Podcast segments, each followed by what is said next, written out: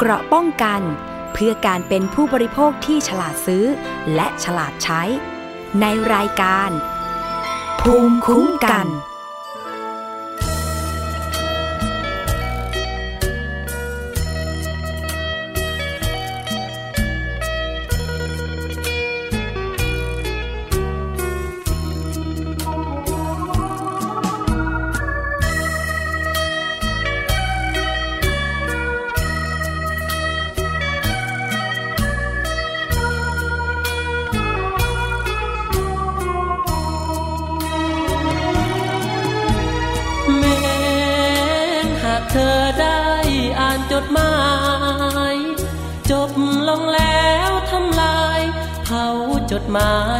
ตามใจ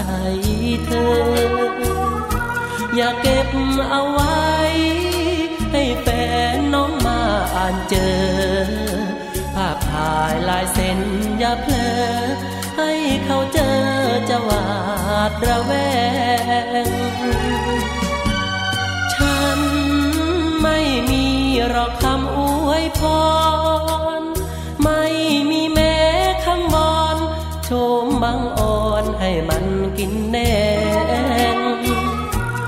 ได้กังวล คนจนที่กินข้าวแกง ไปเถิดไปกินของแพง นอนนุ่นใบแดงให้มันสาใจ ภาพถ่าย จดหมายของเธอที่มี ขอส่งคืนคนดี รับรองไม่มีอะไรเสียหาย ลังภาพเลอะเลือน เปรียบเหมือนลายเส้นตกไป ฉันจูบน้ำตาจะไหลโปรดอภัยเถิดนะควันตา นี่แหละเป็นฉบับสุดท้าย จะไม่ขอวุ่นวาย ตามสบายเถิดนงพงา ไม่มีอะไร มอบให้ในวันวิวาขอให้โชคดีเธอนาขออำลาเธอด้วยเสียงเพลง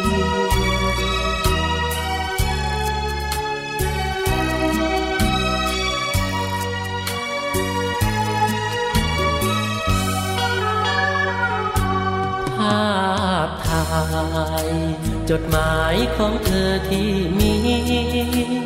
ขอส่งคืนคนดี รับรองไม่มีอะไรเสียหายหลังภาพละเลือน เปรียบเหมือนลายเส้นตกไป ฉันจูบน้ำตาชะไหลโปรดอภัยเถิดนะควันตา และเป็นฉบับสุดท้าย จะไม่ขอวุ่นวาย ตามสบายเถิดนงพงาไม่มีอะไร มอบให้ในวันวิวา ขอให้โชคดีเถิดนา ขออำลาเธอด้วยเสียงเพล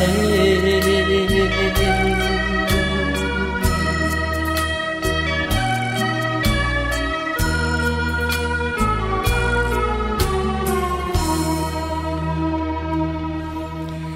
สวัสดีค่ะ คุณผู้ฟังต้อนรับเข้าสู่รายการภูมิคุ้มกันรายการเพื่อผู้บริโภคกันอีกเช่นเคยนะคะ กับดิฉันชนาทิพไพรพงศ์ค่ะ เราเจอกันประจำที่วิทยุไทย PBS www.thaipbsradio.com นะคะ และนอกจากนั้นยังสามารถที่จะรับฟังจากสถานีวิทยุชุมชนที่เชื่อมโยงสัญญาณ ตั้งหลายสถานีนะคะ คุณผู้ฟังอย่างในพื้นที่จังหวัดกาลสินฟังได้จากวิทยุชุมชนคนเขาวงนะคะ FM 89.5 MHz ที่อำเภอทุ่งหัวช้างจังหวัดลำพูนค่ะ ฟังจากวิทยุเทศบาลทุ่งหัวช้าง FM 106.25 MHz นะคะ ถัดมาอีกนิดนึงค่ะอำเภอลีจังหวัดลำพูน ฟังได้จากวิทยุชุมชนคนเมืองลี FM 103.75 MHz นะคะ ในส่วนของภาคกลางค่ะ ถ้าใครอยู่จังหวัดราชบุรีฟังจากวิทยุชุมชนวัดโพบัลลังนะคะ FM 103.75เมกะเฮิรตซ์และสมุทรสาครฟังจากวิทยุชุมชนปฐมสาคร FM 106.25เมกะเฮิรตซ์รวมถึงสุพรรณบุรีค่ะ ฟังจากวิทยุชุมชนคนหนองหญ้าไซ FM 107.5เมกะเฮิรตซ์นะคะ วันนี้เริ่มต้นด้วยเพลงนี้ค่ะ จดหมายฉบับสุดท้าย เป็นเวอร์ชั่นต้นฉบับเลยทีเดียวนะคะ เห็นว่าช่วงนี้เพลงนี้กำลังดังนะคะ จากรายการทางโทรทัศน์ที่หลายคนติดตาม รับชมกันอย่างใจจดใจจ่อแล้วก็จบกันไปแล้วนะคะ เห็นว่าจะเริ่มซีซั่นใหม่ด้วย เป็นปรากฏการณ์หลาย ๆ อย่างที่เกิดขึ้นในเมืองไทยเกี่ยวกับเรื่องของการใช้สื่อ การเสพสื่อนะคะ จากหน้าจอจากวิทยุ ตอนนี้เราก็ไปดูสื่อนะคะบริโภคสื่อกันทางด้านของสื่อออนไลน์ เพราะฉะนั้นเนี่ยเรื่องของความเร็วอินเทอร์เน็ต เรื่องของเนื้อหา การให้บริการทางออนไลน์จึงเข้ามามีบทบาทสำคัญในชีวิตเป็นอย่างเป็นอย่างยิ่งเลยทีเดียวนะคะ จากเมื่อก่อนอาจจะมีกบวในการเซ็นเซอร์เนื้อหาทางทีวี หรือวิทยุนะคะแต่ว่าตอนนี้เนี่ยไม่มี กสทช มาดูแลควบคุม แต่กฎหมายของไทยเนี่ยนะคะก็ยังก้าวตามไม่ทัน บริการออนไลน์เลยนะคะดิฉันได้คุยกับผู้ผลิตรายการ สื่อ คนรุ่นใหม่ในประเทศลาว หรือสอปปลาวเนี่ยนะคะทางเพื่อนบ้านของเราเองเนี่ยก็มีการใช้สื่อออนไลน์เพิ่มมากขึ้น โดยเฉพาะสื่อสังคมออนไลน์เช่น Facebook นิยมกันมากเลยทีเดียวนะคะ จะเห็นได้ว่ากระแสโลกเนี่ยมันเป็นไปในทิศทางนั้น เพราะฉะนั้นทุกวันนี้เนี่ยเราจึงมี Facebook ส่วนตัวมี Facebook ของที่ทำงาน อย่างวิทยุไทย PBS ก็มี Facebook ด้วยนะคะ เข้าไปกดถูกใจติดตามข่าวสารกันได้เลยที่ facebook.com/thaipbsradiofan แล้วก็ยังมีทวิตเตอร์ของที่ทำงานโดยเฉพาะสื่อต่างๆด้วยนะคะ แต่การเสพสื่อออนไลน์ มันโต้ตอบกันได้เร็วมากใช่ไหมคะ เพราะฉะนั้นเนี่ยข้อมูลข่าวสารมันก็เลยไหลเร็ว บางทีก็ไม่ได้กลั่นกรองว่าเป็นข้อมูลจริงหรือไม่ ก็มีการ forward กันต่อ มีการแชร์กันต่อ แล้วก็อีกอย่างหนึ่งตอนนี้ก็คือ Line ซึ่งอาจจะใช้สื่อสารกัน ในกลุ่มเพื่อน แต่ว่าแอปพลิเคชัน Line เนี่ยมันก็จะมีอยู่หน้าหนึ่งที่ คล้ายๆกับ Facebook เป็น feature ที่ใช้โพสต์ได้ทั้งข้อความแล้วก็รูป รวมถึงวิดีโอ แต่คนก็ยังไม่ค่อยนิยมเท่า Facebook เท่าไหร่ ส่วนมากไลน์ก็จะเอาไว้ติดต่อ ข้อความถึงเพื่อนเท่านั้นเองใช่ไหมคะแต่ว่าจากการได้พูดคุยกับคนทำสื่อรุ่นใหม่ของสปปลาวเนี่ยนะคะ เขาก็บอกว่าที่ลาวเองก็เคยมีเหตุการณ์ที่มีการ พิพาทกันทางสื่อสังคมออนไลน์อย่างเช่น Facebook Live แล้วก็ด่ากันสดๆเลยอะไรอย่างเงี้ยจนเป็นประเด็นในการร้องเรียนการดำเนินคดีตามกฎหมาย อันนี้ก็จะเห็นได้ว่า ถ้าเราใช้สื่อสังคมออนไลน์แบบ แบบที่ไม่ได้กลั่นกรอง แบบที่ขาดความยั้งคิดเนี่ย ผลที่ตามมาก็คือเราต้องเดือดร้อนแน่นอน ไม่ว่าจะเป็นการถูกฟ้องถูกปองร้ายหรืออะไรก็ตาม อันนี้เล่าให้ฟังค่ะ ถ้าใครสนใจ การทำสื่อของคนรุ่นใหม่ในประเทศลาว วันนี้นะคะติดตามได้ที่วิทยุไทย PBS ในรายการเสียงจากหมู่บ้าน ซึ่งดิฉันและคุณวลัยลักษ์ชมนนสูงดำเนินรายการ จะสัมภาษณ์ คนรุ่นใหม่ คนทำสื่อรุ่นใหม่ของสปปลาวว่า ตอนนี้สถานการณ์ที่ลาวเป็นยังไง แล้วก็ในเรื่องการผลิตสื่อออนไลน์เขาให้ความสำคัญอย่างไรบ้าง เปรียบเทียบกับของไทยเป็นอย่างไรนะคะ ก็เป็นอีกเรื่องหนึ่งที่ผู้บริโภคสื่ออย่างเราๆท่านๆ ก็ควรจะต้องให้ความใส่ใจกัน จะว่าไปการที่มี Facebook มีสื่อสังคมออนไลน์มันก็ดี ข่าวเร็วใช่ไหม แต่ว่ามองอีกแง่หนึ่งก็คือว่า เหตุการณ์หรือว่าเรื่องที่ตามมาจากสื่อสังคมออนไลน์ก็เยอะเหมือนกัน เช่น เวลาไปเจอเหตุการณ์อะไร เหตุการณ์หนึ่งแล้วมันเป็น สิ่งที่ทำให้คนสนใจ เช่น เหตุการณ์ทะเลาะวิวาทข้างถนน เหตุการณ์ที่เราเองไม่ค่อยพอใจ เราก็ถ่ายรูปถ่ายคลิป แล้วก็โพสต์ขึ้น Facebook แต่ปรากฏว่าอา้าวเรามารู้แค่เหตุการณ์แค่เสี้ยววินาทีนั้นเอง แต่ก่อนหน้านี้เราไม่รู้เลย เราก็เลยไม่ได้ถ่ายคลิปก่อนหน้านี้ ปรากฏคนในภาพคนในคลิปเขาก็ออกมาชี้แจงไม่พอใจแล้วก็ถึงขั้น ฟ้องกลับ อันนี้ก็เคยเกิดขึ้นมาแล้ว อย่างเช่นกรณีที่กำลังเกิดขึ้นและเป็นประเด็นที่น่าสนใจก็คือ ประเด็นการใช้บริการแท็กซี่ ของคุณบอยทะกลเกียรติที่เรียกแท็กซี่แล้วแท็กซี่ไม่ไป จนกระทั่งนำมาสู่การเตะรถ การโต้เถียงกัน แล้วต้องชดใช้ค่าเสียหาย และสุดท้ายก็คือการดำเนินการตามกฎหมายทั้งแท็กซี่ แล้วก็ตัวคุณบอยเนี่ยนะคะมีการออกมาถแถลงข่าว ซึ่งหลายท่านก็คงจะทราบแล้วนะคะ มีผู้ใช้ Facebook รายหนึ่ง ถ่ายคลิปไว้ได้ แล้วก็นำไปโพสต์ เป็นเหตุการณ์ที่แท็กซี่ปฏิเสธผู้โดยสารบริเวณ ปักซอยสุขุมวิท 33 กลายเป็นประเด็นกัน 3-4 วันมาละ ก็มีความชัดเจนออกมา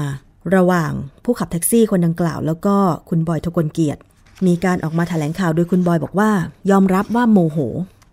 ที่เรียกแท็กซี่สองคันแล้วไม่ไป พอเจอคู่กรณีเป็นคันที่สาม เหมือนเขาจะชะลอจอดแต่เขาก็ขับออกไป ด้วยความโมโหจึงยื่นเท้าไปเตะรถ แท็กซี่คันนั้นก็ไม่พอใจ ลงมาเกิดการโต้เถียงกัน ต่างคนต่างอ้างว่า ฝ่ายของตัวเองนั้นพูดอะไรไปบ้างนะคะแต่ว่าตามข่าวที่ปรากฏก็คือคุณบอยบอกว่า แท็กซี่คนดังกล่าวเนี่ยมีการพูดบอกว่ามายิงกันสักนัดไหมนะคะคุณบอยบอกว่าก็กลัว ลูกสาวจะเป็นอันตรายเพราะว่าไปโบกแท็กซี่กับลูกสาว ก็เลยยอมชดใช้ค่าเสียหาย กรณีไปเตะรถเขาเนี่ยหนึ่งพันแต่ปรากฏว่าพอคลิปเผยแพร่ออกไป ทางแท็กซี่เองก็โดนทางด้านกรมการขนส่งทางบก เรียกไปพบ แล้วก็สืบสวนหาข้อเท็จจริง พร้อมทั้งมีการลงโทษ ตามกฎหมาย แท็กซี่คันดังกล่าว หมายเลขทะเบียนมอม้าชอช้าง 3666 นายรุ่งนคร เป็นผู้ขับขี่ กรมการขนส่งทางบกให้ไปรายงานตัว ปรับสองข้อหาหนักก็คือปฏิเสธไม่รับผู้โดยสาร มีโทษปรับไม่เกิน 1,000 บาท ใช้กิริยาวาจาไม่สุภาพมีโทษปรับไม่เกิน 1,000 บาท และพักใบอนุญาต 30 วันอบรม 3 เดือน แต่แท็กซี่คนดังกล่าวก็บอกว่า ปฏิเสธไม่ได้ข่มขู่คุณบอยทะกลติไม่ได้ข่มขู่คุณบอยทะกลเกียรติซึ่งคุณบอยเองก็เสนอเงิน ชดเชยค่าเสียหายที่ไปเตะรถด้วยนะคะ คุณบอยเองก็ยอมรับว่าอารมณ์เสียโมโห เรียกสามคันแล้วไม่ไป แล้วก็เสนอค่าชดเชยให้เอง เพราะว่าโดนคำขู่ว่ามายิงกันสักนัดไหมนะเป็นเหตุการณ์ที่เกิดขึ้นเป็นผลมาจากคลิปที่มีการถ่ายกัน แถมทางด้านของแท็กซี่คันดังกล่าวมีการให้สัมภาษณ์ สื่อสื่อหนึ่งดิฉันก็ไปอ่านมาอ่านหลายรอบนะคะ คุณผู้ฟัง หลายรอบมากเลย มันทำให้คำให้สัมภาษณ์ของแท็กซี่คนนี้เนี่ย คิดเป็นอย่างอื่นไม่ได้ คิดเป็นอย่างอื่นไม่ได้เลยว่าเขาปฏิเสธผู้โดยสาร คือแท็กซี่คนนี้มชสามหกหกหกเนี่ยนะคะเขาบอกว่า กล่าวบอกว่าหลังจากที่คุณบอยถแถลงไปแล้ว ก็ถือว่าเป็นนิมิตหมายที่ดี ว่าสิ่งที่ถแถลงกับบุคคลที่โพสต์คลิปลง Facebook พร้อมตั้งหัวข้อเรื่องซึ่งมีความขัดแย้งกัน ไม่เป็นไปตามหัวข้อนั้นๆ ตนก็เห็นว่าจุดที่คุณบอยเรียกรถเป็นหัวมุม มีเส้นขาวแดงจึงไม่จอดรถเพราะไม่ปลอดภัยทั้งคู่ อันตรายจากรถในซอยและรถทางหลัก เมื่อเรียกหลายคันไม่จอดจนเกิดความโมโหแล้วเตะรถของตน คุณบอยก็ยอมรับผิดพร้อมชดใช้ค่าเสียหายให้ตน โดยตนก็ไม่ได้เรียกร้องอะไรและตนต้องขอโทษคุณบอยด้วยที่ใช้วาจาไม่สุภาพ ทำกิริยาไม่ดี ทำกิริยาไม่เรียบร้อยใส่ ส่วนการแจ้งความนั้นขอยุติเรื่องราวไว้เพียงเท่านี้ เนื่องจากเป็นคนหาเช้ากินค่ำยังมีลูกเมีย ก็ต้องดูแล ขอไปทำงานขับแท็กซี่หาเงินดีกว่า แต่อาจจะแจ้งความกับคนโพสต์คลิปที่ทำให้เกิดความเสียหาย จะกลับไปพิจารณาอีกครั้ง อยากฝากถึงคนโพสต์ว่าการที่โพสต์อะไร ไป ควรหาข้อมูลที่เป็นจริง คนอื่นจะได้ไม่เสียหาย ผมไม่ได้เป็นผู้กระทำผมเป็นผู้ถูกกระทำและไม่ได้ข่มขู่ ไม่ได้พูดว่าปืนแม้แต่คำเดียว ส่วนที่ไม่รับผู้โดยสารทั่วไป เนื่องจากรถผมเป็นรถคันใหญ่ เหมาะสำหรับรับผู้โดยสารที่มีสัมภาระมากกว่าอะอันนี้นายรุ่งนคร คนขับแท็กซี่มช3666 กล่าว และยังบอกอีกว่า ทุกวันนี้ค่าเชื้อเพลิงสูงไม่สมกับรายได้ ตนจึงเน้นผู้โดยสาร โรงแรมกับสนามบินเป็นหลัก ในเรื่องนี้ตนก็ถูกกรมขนส่งทำการเปรียบเทียบปรับว่าปฏิเสธผู้โดยสารเรียบร้อยแล้ว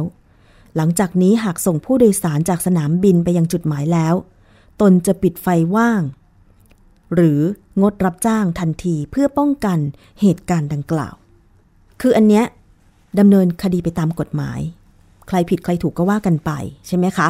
แต่ว่าในเรื่องการให้บริการแท็กซี่ ว่าเน้นรับเฉพาะผู้โดยสาร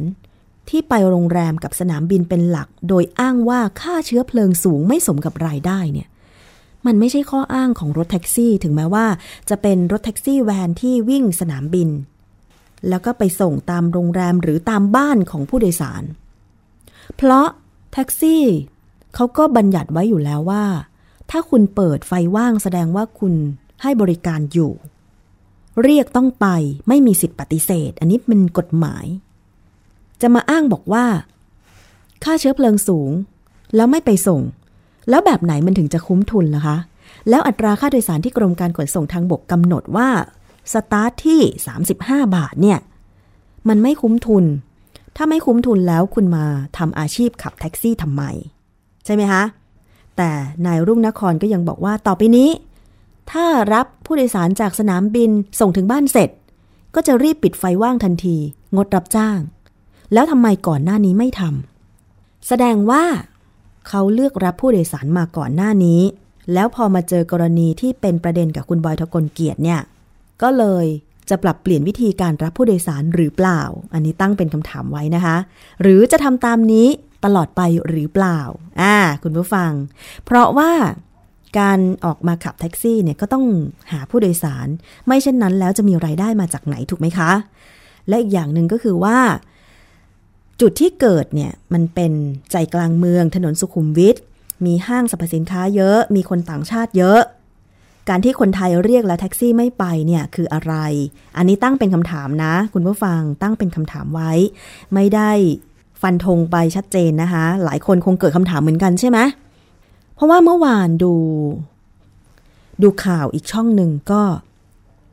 มีการไปทดสอบเรียกแท็กซี่บริเวณจุดเดียวกับที่คุณบอยเรียกเลย คือสุขุมวิท33 ผ่านไปครึ่งชั่วโมง แท็กซี่คันที่ 7 ถึงรับ ก่อนหน้านั้นก็อ้างว่าไปส่งรถอย่างเดียวเลย จะส่งรถไม่ทันไปส่งรถอย่างเดียวเลย อันนี้คือสุขุมวิท33 นะคะ ครึ่งชั่วโมง ไม่มีใครรับเลยจนกระทั่งคันที่ 7 สุดท้ายทีมงานข่าวช่องนั้นเนี่ย ก็เลยเปิดเผยตัวแล้วก็สัมภาษณ์แท็กซี่คันที่รับเขา บอกว่าทำไมถึงรับเขาแท็กซี่คนดังกล่าวก็บอกว่า เป็นแท็กซี่ก็ต้องรับทุกคนนะคะแสดงว่า โอเคแท็กซี่ก็คนขับแท็กซี่ก็ไม่ได้เหมือนกันทุกคน แต่ ณจุดที่คุณให้บริการอย่างเช่นใจกลางเมือง สุขุมวิทเซ็นทรัลเวิลด์สยามมาบุญครองอย่างเงี้ยทำไมมันถึงมีเรื่องร้องเรียนว่าแท็กซี่ปฏิเสธผู้โดยสารเยอะมาก ต่างจากแบบในพื้นที่อื่น ๆ ที่ไม่มีคนต่างชาติเยอะอะแสดงว่ามันจะต้องมีจุดอะไรที่ทำให้แท็กซี่เลือกผู้โดยสาร เช่น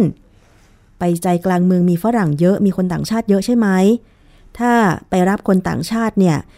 ฉันก็อาจจะเรียกราคาเหมาได้ เพราะคนต่างชาติไม่รู้ว่าแท็กซี่ไทยสตาร์ทที่ 35 บาท ฉันมีโอกาสเรียกราคาได้หรือเปล่า หรือผู้โดยสารต่างชาติจะให้ทิปฉันเยอะกว่าคนไทยไหมอะไรอย่างเงี้ย อ่า ก็น่าคิดนะคะ คุณผู้ฟังตั้งเป็นคำถามไว้ค่ะว่า คุณคิดแบบนี้หรือเปล่า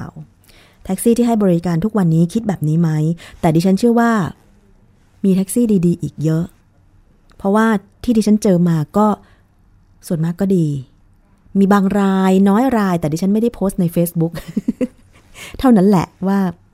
อาจจะแบบบริการไม่ค่อยดีสักเท่าไหร่ แต่ส่วนมากก็ดี เหมือนว่าเวลาเราเรียกแท็กซี่ต้องภาวนาไปด้วยว่า ขอให้เจอคนขับแท็กซี่คนดี อย่างนี้เป็นต้น การจะมาอ้างว่าขับแท็กซี่หาเช้ากินค่ำแล้วคนอื่นๆ เขาก็ต้องทำมาหากินเหมือนกัน ทำงานออฟฟิศก็หาเช้ากินค่ำเหมือนกันนะคุณนะคะทุกคนต่างทำมาหากินเนาะเอาเป็นว่าใครอยู่ในอาชีพไหนเนี่ยที่ฉันคิดว่าทำหน้าที่ของตัวเองให้ดีที่สุด ก็เป็นพอ ถ้าสมมุติว่าคุณบอกว่า โอ้ยค่าเชื้อเพลิง ค่าแก๊ส ค่าน้ำมันมันแพงเหลือเกิน ขับแท็กซี่ทั้งวันเนี่ย จ่ายค่าเช่ารถก็หมดละ ไม่มีเงินจะซื้อข้าวเลย ถ้าเป็นดิฉันนะดิฉันก็เปลี่ยนอาชีพไปละ ไม่ทนมาขับหรอกถูกไหมใช่ไหมคะ จริง ๆ อาชีพมันมีเยอะมากเลยขายหมูปิ้งตอนนี้เนี่ยรายได้ดีจะตาย ไปขายหมูปิ้งดีกว่าเถอะเนาะถ้าใครขับแท็กซี่แล้วปฏิเสธผู้โดยสารเนี่ย เอาดีๆนะคะ คุณผู้ฟังอะจากเรื่องของแท็กซี่เราไปกันที่ เรื่องของผู้ปกครองที่ตอนนี้ก็ต้องเตรียมเงินไว้ เพื่อที่ว่าวันที่เปิดเทอมมาจะได้มีเงิน ไปจ่ายค่าเทอมและซื้ออุปกรณ์การเรียน โดยเฉพาะชุดนักเรียนให้ลูกๆหลานๆกันนะคะเป็นข่าวดีเขาบอกว่า กระทรวงพาณิชย์เนี่ยเรียกผู้ผลิตชุดนักเรียนและอุปกรณ์การเรียนหารือ เพื่อที่จะตรึงราคาขาย ไม่ให้เพิ่มสูงกว่าเดิม บรรเทาค่าครองชีพในปัจจุบัน นางนันทวัน สกุลตนาคอธิบดีกรมการค้าภายในบอกว่า เตรียมเชิญผู้ผลิตเครื่องแบบนักเรียนและอุปกรณ์การเรียนมาหารือถึงต้นทุนการผลิต ซึ่งการตรวจสอบ โครงสร้างต้นทุนวัตถุดิบเบื้องต้นเนี่ยพบว่าราคายังไม่เปลี่ยนแปลง เมื่อเทียบกับปีที่ผ่านมานะคะ ดังนั้นจึงไม่มีเหตุผลที่จะปรับขึ้นราคา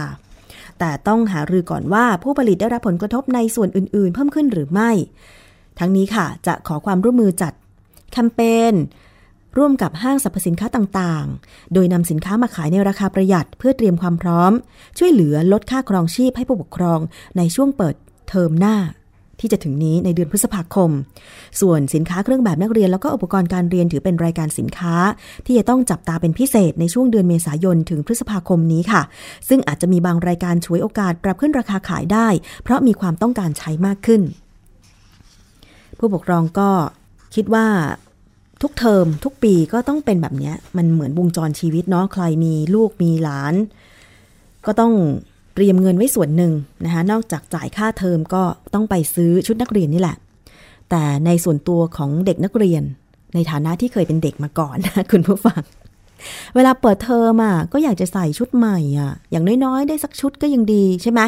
เพราะว่าชุดเก่าบางทีมันก็ซีดก็หมองไป ถ้าเราซักแบบในน้ำไม่สะอาดหรือว่า มันเป็นคราบเลอะเปลือะเปื้อนอะไรอย่างเงี้ยหรือบางทีมันก็แบบเราตัวเเราโตเร็วเกินไป ชุดนักเรียนบางทีใส่ได้ปีเดียว ก็คับแล้ว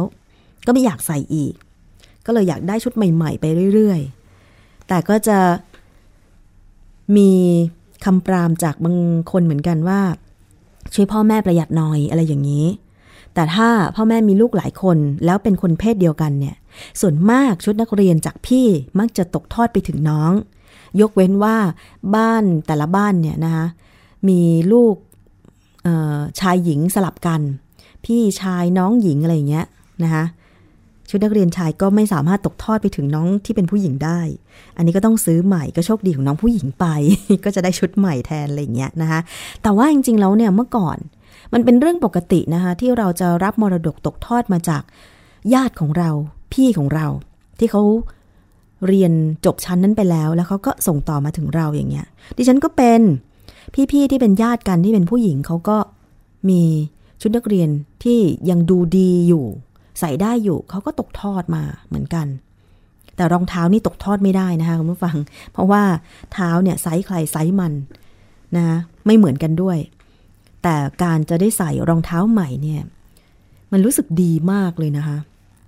ดีมากๆเลย เพราะว่ามันเหมือนแบบ เวลาไปเจอเพื่อนตอนเปิดเทอมใหม่เนี่ย เราก็จะได้ไปคุยกันใช่ไหม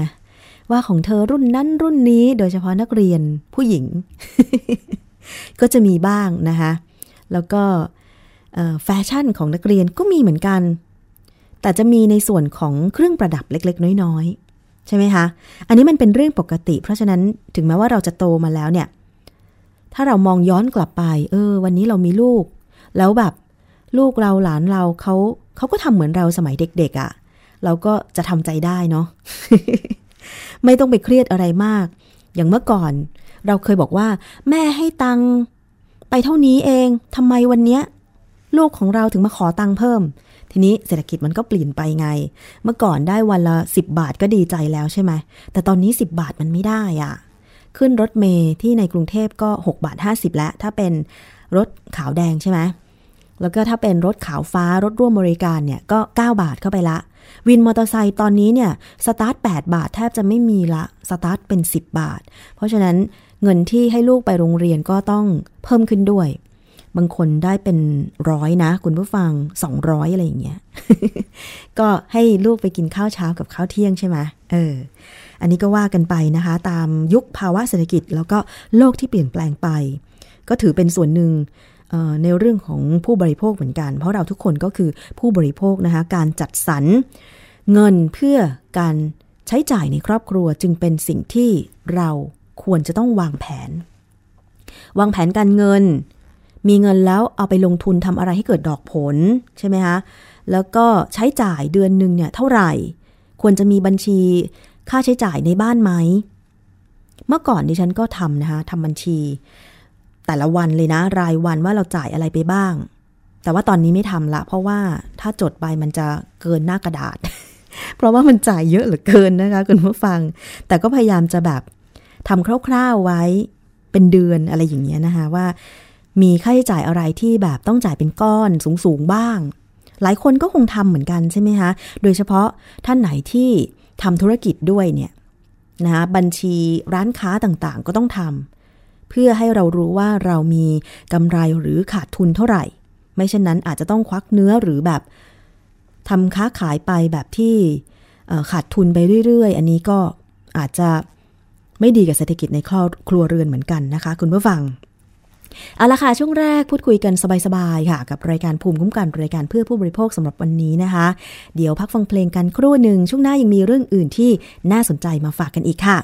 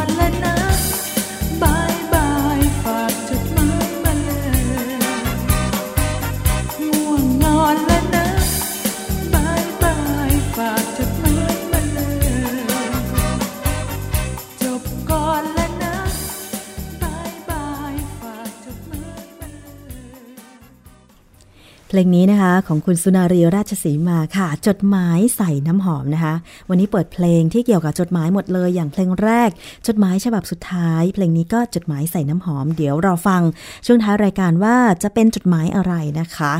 เพราะว่าเมื่อก่อนเนี่ยเราก็ส่งข่าวคราวแสดงความคิดถึงกัน ด้วยการส่งจดหมายใช่ไหมคะ แต่ยุคนี้เนี่ยแทบจะไม่มีเลยเนาะ การเขียนโปสเตอร์ก็ยังน้อยมาก ยกเว้นว่าใครที่เดินทางไปในต่างประเทศ แล้วก็ไปเจอโปสเตอร์สวยๆ ที่เราไปเที่ยวที่เราไปในประเทศนั้นๆ ก็ส่งโปสเตอร์มาถึงคนที่บ้านหรือส่งถึงตัวเราเองก็มีนะ ดิฉันก็เคยค่ะ อย่างช่วงหลายปีก่อน เคยไปเที่ยวตลาดน้ำอัมพวาที่เขาเปิดใหม่ ๆ ตอนนั้นนะ หลายปีก่อนไม่ต้องนับปีหรอก ส่งมาถึงตัวเองนะะที่หอพักแล้วก็ส่งไปถึงคุณพ่อคุณแม่ที่อยู่ต่างจังหวัดอย่างเงี้ยพอพ่อแม่ได้รับก็เฮ้ยลูกส่งอะไรมาอะไรอย่างเงี้ย เราก็เลยโทรไปบอกว่าเราไปเที่ยวแล้วก็เราส่งโปสเตอร์จากอัมพวาไปให้นะอะไรอย่างนี้นะคะ คือมันมันเป็นคนละอารมณ์ความรู้สึกกับการโทรศัพท์ หรือการคุยไลน์นะคะ ตอนนี้ มันบอกไม่ถูกอะค่ะคุณผู้ฟังคงจะคิดเหมือนดิฉันนะคะว่า การได้จดหมาย โปสเตอร์โปสการ์ดอย่างเงี้ยมันเป็นอีกรูปแบบหนึ่งทำให้เราเก็บจดหมายนั้นไว้ได้ แต่ว่าถ้าเป็นข้อความไลน์อย่างเงี้ย ถ้าเราเห็นว่าโอ้ข้อความมันเยอะเหลือเกิน บางคนก็อาจจะลบทิ้ง แต่บางคนเจอข้อความประทับใจก็อาจจะ cap หน้าจอไว้ แต่เราก็ไม่ค่อยเอาออกจากเครื่องหรอกใช่ไหมมันก็อยู่ในเครื่องโทรศัพท์ของเรานะคะแล้วดีไม่ดีเนี่ยบางทีโทรศัพท์ memory เต็มบ้างหรือ เครื่องพังเครื่องเสียเครื่องหายบ้างมันก็หายไปเลยอะไรเงี้ย แต่ถ้าเป็นแบบโปสเตอร์โปสการ์ดหรือจดหมายถ้าเก็บดีๆ มันก็อยู่ที่บ้านเรา เวลาเราไปจัดบ้านที ก็ไปเจอจดหมายฉบับเก่าๆ ประทับใจนะคุณผู้ฟังนะอะใครจะลองส่งจดหมายถึงกันตอนนี้ก็อาจจะได้อยู่นะคะเอาละค่ะ มาดูอีกเรื่องหนึ่งที่เป็นเรื่องของผู้บริโภคนะคะ นั่นก็คือ ผู้ใช้รถยนต์ฟอร์ดค่ะ หลังจากที่ หลายครั้งหลายครานะคะมีการร้องเรียน มีการรวมกลุ่มกันของผู้ใช้รถยนต์ฟอร์ดไปร้องเรียนให้บริษัทฟอร์ดเนี่ยนะคะรับผิดชอบในการดูแลซ่อมแซมและรับซื้อรถคืนสำหรับรถคันที่มีปัญหา แก้ไขแล้วไม่หายสักที แต่ว่าการร้องเรียนก็ยังไม่เป็นผลสักเท่าไหร่ บางคนก็ได้รับการแก้ไข แต่บางคนก็ยังไม่ได้รับการแก้ไขอะไรอย่างเงี้ยนะคะ ทางผู้ใช้รถฟอร์ด 400 คันค่ะ ฟ้องศาลฐานจำหน่ายรถยนต์ไร้มาตรฐานนะคะ 3 เมษายน 2560 ผู้ใช้รถยนต์ฟอร์ดได้รวมตัวกันที่บริเวณด้านหน้าศาลแพ่งกรุงเทพใต้นะคะ มีทนายความก็คือคุณเกรียงไกรนาควรีนะคะ ผู้นำกลุ่มผู้ใช้รถยนต์ฟอร์ดกว่า 50 คนเนี่ย เป็นตัวแทนผู้เสียหายจากการใช้รถยนต์ฟอร์ดรุ่นเฟียสตาและโฟกัส 400 คัน เป็นโจทก์ยื่นฟ้องศาลแพ่ง เพื่อสู้คดีกับบริษัทฟอร์ดเซลส์แอนด์เซอร์วิสประเทศไทยจำกัด เนื่องจากจำหน่ายรถยนต์ไร้มาตรฐาน ไม่เป็นไปตามคำโฆษณา และทำให้ผู้บริโภคเสี่ยงอันตรายค่ะนายกอบศักดิ์นุ่มน้อยแกนนำกลุ่มเหยื่อรถยนต์ ผู้เสียหายจากการใช้รถยนต์ยี่ห้อฟอร์ดรุ่นเฟียสตาก็กล่าวว่า เหตุการณ์เหตุผลเพื่อให้ ศาลคุ้มครองและรับฟ้องเป็นคดีแบบกลุ่ม กรณีที่บริษัทฟอร์ดจำหน่ายรถยนต์ไม่ได้มาตรฐานไม่เป็นไปตามคำโฆษณาทำให้ผู้บริโภคเดือดร้อนประสบปัญหาในการใช้รถยนต์ เมื่อเทียบกับรถยนต์ยี่ห้ออื่นทั่วไป ซึ่งที่ผ่านมามีผู้ใช้รถฟอร์ดทั้งสองรุ่น ประสบปัญหารถยนต์ชำรุดบกพร่องในลักษณะเดียวกันเป็นจำนวนมาก ผู้บริโภคที่ประสบปัญหาจึงรวมตัวกัน เพื่อฟ้องร้ององค์กรธุรกิจขนาดใหญ่ ซึ่งหากศาลแพ่งรับฟ้องคดีนี้ ให้เป็นการดำเนินคดีแบบกลุ่ม ก็จะถือเป็นคดีแบบกลุ่มคดีแรกของประเทศไทยและถ้าหากศาลจะคุ้มครอง โดยรับเป็นคดีแบบกลุ่ม เพื่อความรวดเร็วในการพิจารณา ช่วยให้ไม่ต้องแบกภาระหนักในการต่อสู้คดี ซึ่งกลุ่มผู้ใช้รถยนต์ฟอร์ดนั้นเป็นผู้เสียหาย และหากศาลมีคำพิพากษาคดีแบบกลุ่มคำพิพากษานั้นก็จะมีผลคุ้มครองผู้เดือดร้อนจากการใช้สินค้าตัวเดียวกัน อย่างทั่วถึงด้วย เดี๋ยวเราต้องมารอติดตามกันต่อไปสำหรับกรณีที่ มีการรวมตัวกันฟ้องคดีแบบกลุ่มกับรถยนต์ฟอร์ดตรงนี้นะคะ คุณผู้ฟัง ถือเป็นจะว่าเรื่องใหม่ก็ไม่เชิง เพราะว่าเราเองก็มีการพูดคุยกัน หลาย ๆ ครั้งเกี่ยวกับการดำเนินคดีแบบกลุ่ม อย่างก่อนหน้านี้ก็มีทางมูลนิธิเพื่อผู้บริโภคนะคะที่ดำเนินการเกี่ยวกับในคดี การใช้บริการโทรศัพท์มือถือแล้วถูกเรียกเก็บค่าบริการ ไม่เป็นไปตามที่กฎหมายกำหนดคือ นาทีละไม่เกิน 99 สตางค์อันนี้ก็มีความเป็นไปได้เหมือนกันที่ทางมูลนิธิเพื่อผู้บริโภคก็บอกว่า ถ้า การยื่นหนังสือถึง กสทช เพื่อให้ไปบังคับเอากับผู้ให้บริการเครือข่ายโทรศัพท์มือถือให้คิดค่าโทรตามจริงเป็นวินาที ถ้ามันไม่ได้ผลจริง ๆ ก็คงจะต้องมีการฟ้องร้องดำเนินคดีแบบกลุ่ม เพื่อจะได้คุ้มครองผู้บริโภคคนอื่นๆ ที่มีปัญหาลักษณะเดียวกัน ซึ่งตอนนี้เนี่ยนะคะ ดิฉันไปดูแพ็กเกจของค่าโทรศัพท์มือถือของดิฉันเอง นาทีละ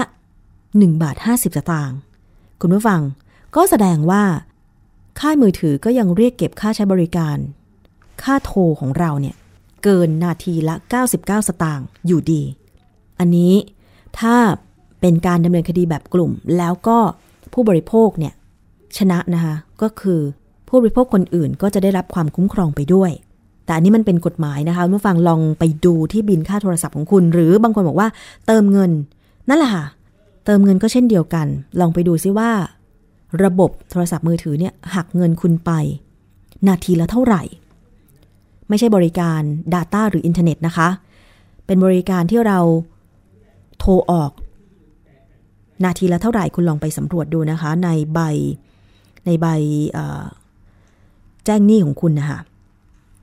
ส่วนดิฉันก็ดูมาแล้วนะ ของดิฉันเก็บ นาทีละ 1 บาท 50 สตางค์ แสดงว่ายังเกินอะ่ะ เดี๋ยวคงต้องดำเนินการอย่างใดอย่างหนึ่งแล้วนะคะ เอาเป็นว่านี่คือสิทธิของผู้บริโภคนะคะสำหรับใครที่มีปัญหาร้องเรียนเกี่ยวกับด้านโทรคมนาคม โทรไปที่กสทช 1200 นะคะ เอาละมาอีกเรื่องหนึ่งก็แล้วกันนะคะ เป็นเรื่องของตู้น้ำดื่ม ตู้ที่เรากดน้ำดื่มนี่แหละค่ะ เรารู้ได้อย่างไรว่ามันสะอาดได้มาตรฐานหรือไม่ โดยเฉพาะตามหอพักและคอนโดมิเนียม ก็มักจะใช้บริการตู้กดน้ำดื่ม เพราะบางคนไปอยู่หอพัก ก็ไม่มีเครื่องกรองน้ำใช่ไหมคะ อาจจะมีตู้เย็นแหละ แต่ว่าก็ต้องไปกดน้ำจากตู้น้ำดื่ม เพราะว่ามีราคาถูกกว่าไปซื้อน้ำบรรจุขวดที่ขายตามสะดวกซื้อ แต่ทีนี้มีผลสำรวจ ในปีที่ผ่านๆมา กรณีตู้น้ำดื่มหยอดเหรียญไม่ได้มาตรฐานค่ะ เมื่อปี 2553 เนี่ยนะคะสำรวจแหล่งน้ำดื่มครัวเรือนไทย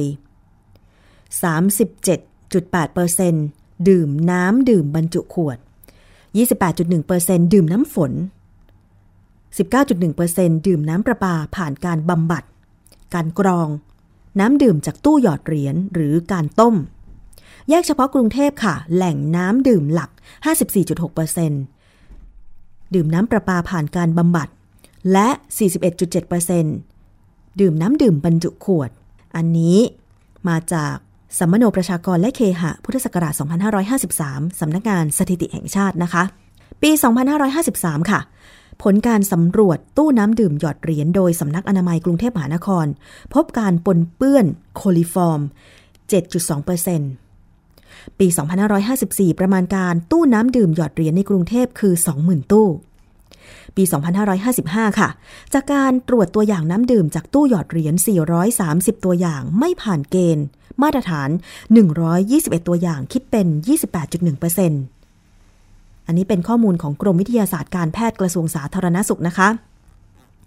ปี 2556 ค่ะออยออกประกาศกระทรวงสาธารณสุขฉบับที่ 362 พุทธศักราช 2556 เรื่อง น้ำบริโภคจากตู้น้ำดื่มอัตโนมัติกำหนดให้น้ำบริโภคจากตู้น้ำดื่มอัตโนมัติต้องมีคุณภาพ หรือมาตรฐานตามประกาศกระทรวงสาธารณสุข ว่าด้วยเรื่องน้ำบริโภคในภาชนะบรรจุที่ปิดสนิท ก็แสดงว่า น้ำจากตู้กดน้ำเนี่ยก็ต้องมีมาตรฐานเดียวกับตู้บรรจุ น้ำดื่มบรรจุขวดที่ขายตามร้านสะดวกซื้อถูกไหมคะปี 2556 ผลการสุ่มเก็บตัวอย่างน้ำดื่มที่ครัวเรือนใช้ทุกแหล่ง รวม 4,423 ตัวอย่าง พบผ่านเกณฑ์เพียง 33เปอร์เซ็นต์น้ำตู้หยอดเหรียญในกรุงเทพมีการแจ้งขึ้นทะเบียนเพียงร้อยละ15 ในส่วนองค์กรปกครองส่วนท้องถิ่นยังไม่มีระบบควบคุมกำกับกิจการประเภทนี้ชัดเจน อันนี้ที่มาก็คือกรมอนามัยกระทรวงสาธารณสุข ไม่เฉพาะในเขตกรุงเทพเท่านั้นนะคะ ตอนนี้ตู้น้ำดื่มหยอดเหรียญก็มีกระจายไปตามจังหวัดต่างๆ ทั่วประเทศ เพราะฉะนั้นองค์กรปกครองส่วนท้องถิ่น ต้องมีหน้าที่ในการดูแล แต่จากข้อมูลเมื่อปี 2556 ก็คือ ยังไม่มีระบบควบคุมกำกับกิจการประเภทตู้น้ำดื่มอย่างชัดเจน แม้ว่าดูเหมือนหลายหน่วยงานจะเข้ามาดูแล แล้วก็เฝ้าระวังปัญหา ความไม่สะอาด ความไม่ปลอดภัยของตู้น้ำดื่ม หยอดเหรียญแล้วเนี่ยนะคะ แต่ว่าสถานการณ์ยังไม่ดีขึ้นค่ะ คนไทยยังเสี่ยงต่อการบริโภคน้ำดื่มที่ไม่ปลอดภัย จากตู้น้ำดื่มหยอดเหรียญที่กำลังเป็นที่นิยมกันมาก ในปี 2559 ค่ะ คณะอนุกรรมการด้านอาหาร ยาและผลิตภัณฑ์สุขภาพ ภายใต้คณะกรรมการองค์การอิสระเพื่อการคุ้มครองผู้บริโภคภาคประชาชน ร่วมกับนักวิจัยอิสระทำการศึกษาเรื่องสถานการณ์ความปลอดภัยของการบริโภคน้ำดื่ม จากตู้น้ำดื่มหยอดเหรียญในกรุงเทพมหานครค่ะ โดยสำรวจลักษณะทางกายภาพของตู้น้ำดื่มหยอดเหรียญและการปฏิบัติตามกฎข้อบังคับของผู้ประกอบกิจการตู้น้ำดื่มหยอดเหรียญจำนวน 855 ตู้พื้นที่ 17 เขตของกรุงเทพ ซึ่งผลก็ออกมา ดังนี้นะคะ ด้านการปฏิบัติตามกฎข้อบังคับของผู้ประกอบการตู้น้ำดื่มหยอดเหรียญพบว่า ผู้ประกอบการที่มีใบอนุญาตประกอบกิจการตู้น้ำดื่มหยอดเหรียญนั้น มีเพียง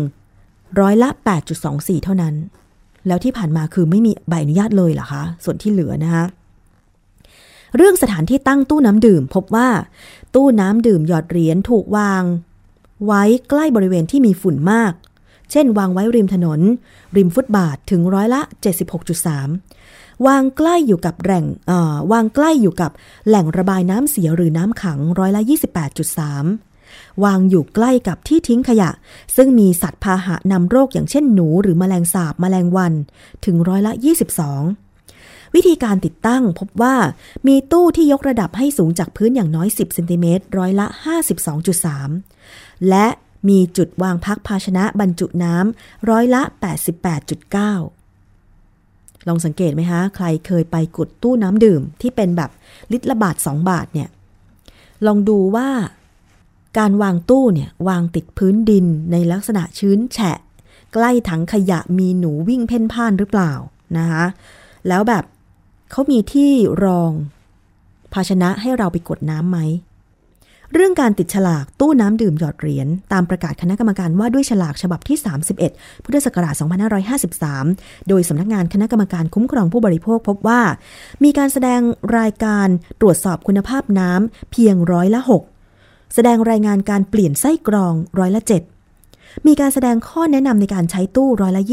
20 มีการแสดงคำเตือน ระวังอันตรายหากไม่ตรวจวันเดือนปี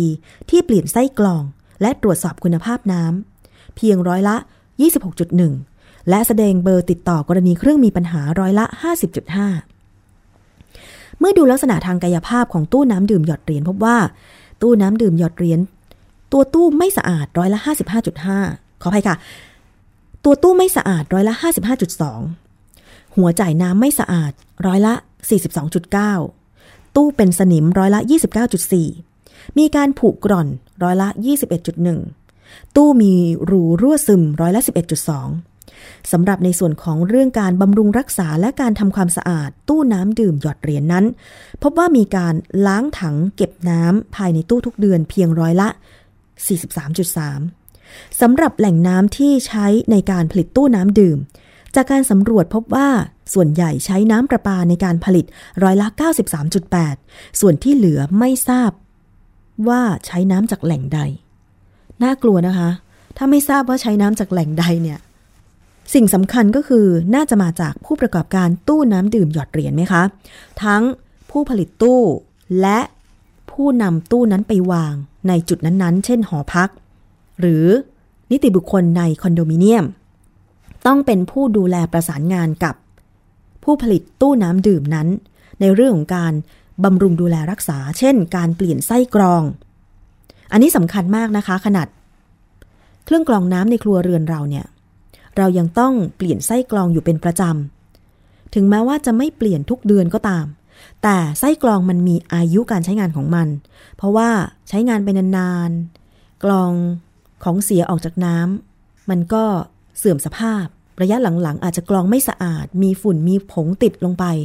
มีอายุการเปลี่ยนไส้กรอง ถ้าตู้น้ำดื่มไหนเนี่ย ดูลักษณะเกลอะกลัง หัวจ่ายน้ำดื่มก็แบบเป็นสนิมหรือ มี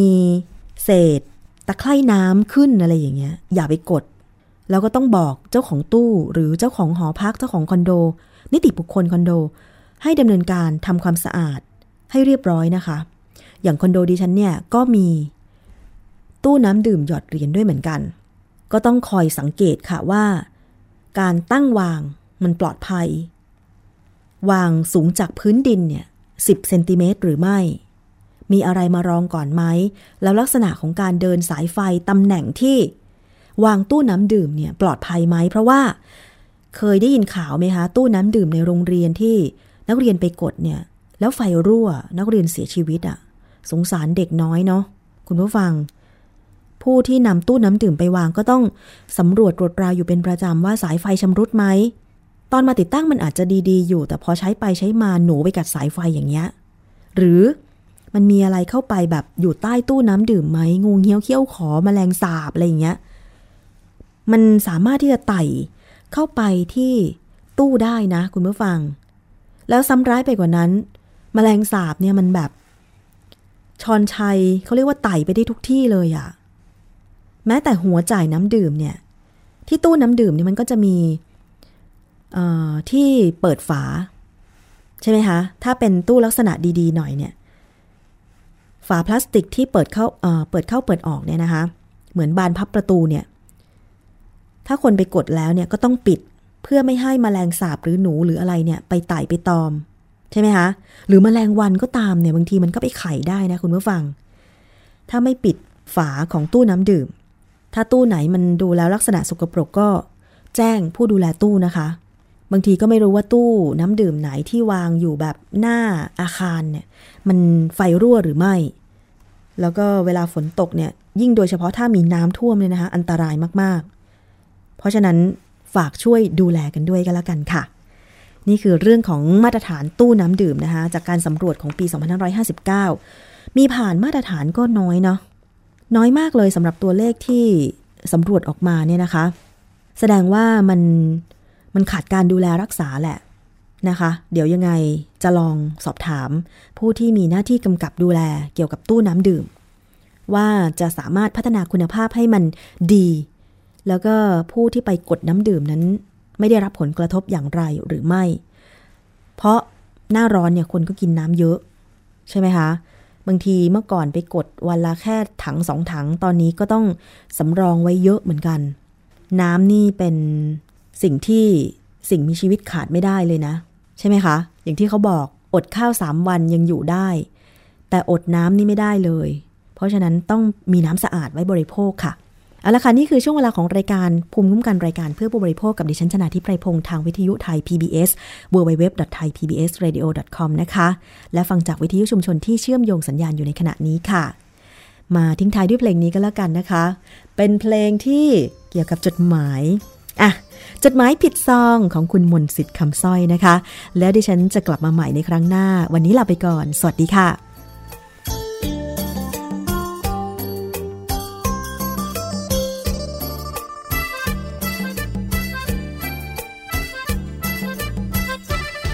พี่แสนดีใจได้รับจดหมายจากไปรษณีย์จาหน้าซองถึงทีสอดส่องสีนี่ไม่ใช่ใคร พี่จำแน่นอนว่าบางอ้อนส่งถึงพี่ชาย เปิดอ่านดูข้างใน ตายตายจดหมายผิดทรงเนื้อความจดหมายน้องเขียนบรรยายถึงชายคนอื่น บอกว่าทนขมคืนพี่กลำพี่กลืนน้ำตาไหลนองเจ้าชายถ้อยคำพี่หวานล้ำสำนวนร้อยกรอง พี่อ่านแล้วพับใส่ซอง น้องมีผู้จองหลายคน น้องมีผู้จองหลายคนสวงนั้นเป็นของพี่ส วองนั้นเป็นของที่ แต่จดหมายนี้สิเป็นของใคร บอกพี่หน่อยได้ไหม ถ้าเขียนถึงใครก็นอชอบคน ได้อ่านสำนวนจ้าจ้ารู้ไหมน้ำตาของพี่จะหล่น ยิ่งอ่านยิ่งช้ำสุดทนขอคนละไม่น่าลายใจ พี่แสนอาลัยรีบตอบจดหมายส่งให้น้องคืนากแม้นเจ้ามีชายอื่น เธออย่ามาฟื้นบอกรักพี่ชาย ให้น้องโชคดีต่อแต่นี้จะไม่รักใคร พี่ทั้งนอนร้องไห้เสียใจเพราะจดหมายผิดซองช้ำใจเพราะจดหมายผิดซอง